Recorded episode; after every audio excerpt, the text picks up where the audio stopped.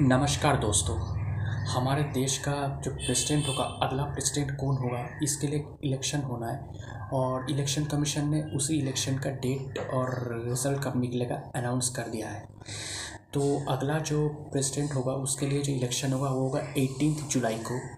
Eighteen जुलाई को election होगा और ट्वेंटी फ़र्स्ट जुलाई को रिज़ल्ट निकलेगा मतलब नतीजा आएगा।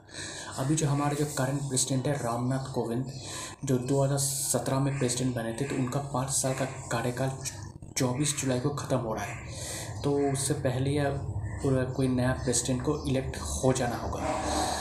और जैसे ही इलेक्शन डेट अनाउंस हो गया उसके बाद जो कांग्रेस के इंटरिम प्रेसिडेंट है सोनिया गांधी उन्होंने अपोजिशन पार्टी शरद पवार इन लोगों से बातचीत करना शुरू कर दिया कि आ, आ, आ, अगर कोई अपोजिशन का कोई कैंडिडेट को खड़ा कर सकते हैं लेकिन उन लोगों का जीतने का चांसेस बिल्कुल नील है बिल्कुल ज़ीरो है।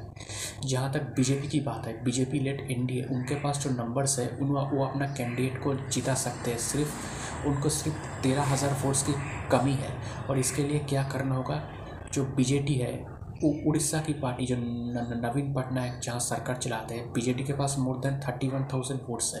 अगर उनका समर्थन मिल जाता है बीजेपी को तो आसानी से अपना कैंडिडेट जिता सकते हैं। अगर उनका भी नहीं मिलता है तो फिर आंध्र प्रदेश में जो सरकार चला रहा है जगनमोहन रेड्डी उनके पार्टी के पास more than forty three thousand votes है। अगर उन, उनका समर्थन मिल जाता है तो फिर भी आसानी से बीजेपी की कैंडिडेट प्रेसिडेंट बन सकते हैं। तो अब सवाल है कि अगर दोनों का सपोर्ट नहीं मिलता है तो, फिर मुश्किल है बीजेपी के लिए अपना कैंडिडेट को प्रेसिडेंट बनाना। तो फिर एक टक्कर होगी और अपोजिशन जो है वो भी रेस में आ जाएगा। अब सवाल है कि बीजेपी हो किसे कैंडिडेट चूज़ करेगी अ प्रेसिडेंट देखिए सोशल मीडिया पर बहुत सारे नाम चल रहे हैं। केरला का गवर्नर आरिफ मोहम्मद खान का नाम चल रहा है। जो वाइस प्रेसिडेंट है हमारे देश का वेंकैया नायडू उनका भी नाम चल रहा है। और भी कुछ गवर्नर्स का नाम चल रहा है। ये सब स्पेकुलेशन है, कोई कन्फर्मेशन नहीं है। लेकिन एक बात है कि मोदी और अमित शाह जो ऑलवेज सरप्राइज़ करते हैं।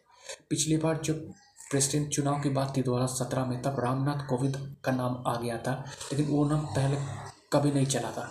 तो रामनाथ कोविंद एक सरप्राइज़ नेम था, क्योंकि ये नाम इसलिए आया था कि बीजेपी का जो पॉलिटिक्स है, मोदी जी का जो पॉलिटिक्स है, तब इस नाम के साथ सूट करता था।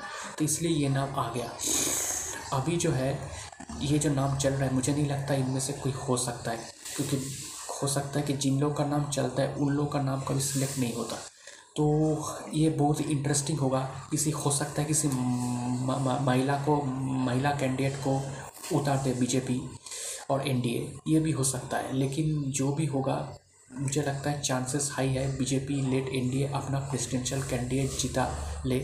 अगर बीजेपी और वाई आर सी पी जो जगनमोहन रेड्डी की पार्टी है, वो लोग सपोर्ट नहीं करता है। मुझे नहीं लगता उनमें से तो एक जो एक बीजेपी को सपोर्ट कर देगा, ये मैं मानता हूँ, ये मेरा गट फीलिंग है। तो देखते हैं, सबसे पहले बीजेपी किसे चूज़ करती है एज अ प्रेसिडेंशियल कैंडिडेट अगर अपोजिशन पार्टीज़ अगर किसी को खड़ा करती है तो वो भी किसी as a presidential candidate select करते हैं।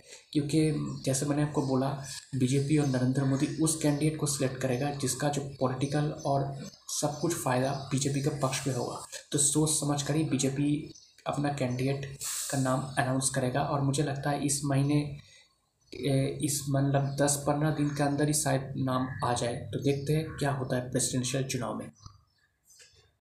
दोस्तों, मेरा नाम प्रियोव्रत गांगुली है। मैं एक राजनीतिक विश्लेषक हूँ। तो आपको मेरा पॉलिटिकल एनालिसिस कैसा लग रहा है? अगर आप मुझे, मेरे एनालिसिस के बारे में या मुझे कोई का कमेंट करना चाहते, कोई मैसेज सेंड करना चाहते तो आप मुझे ईमेल कर सकते हैं। मेरा ईमेल आईडी आप देखना, मेरे प्रोफ़ाइल पर है Mishti man nine at the rate of Gmail dot com Mishti man M I S T I M double A N nine at the rate of Gmail dot com शुक्रिया।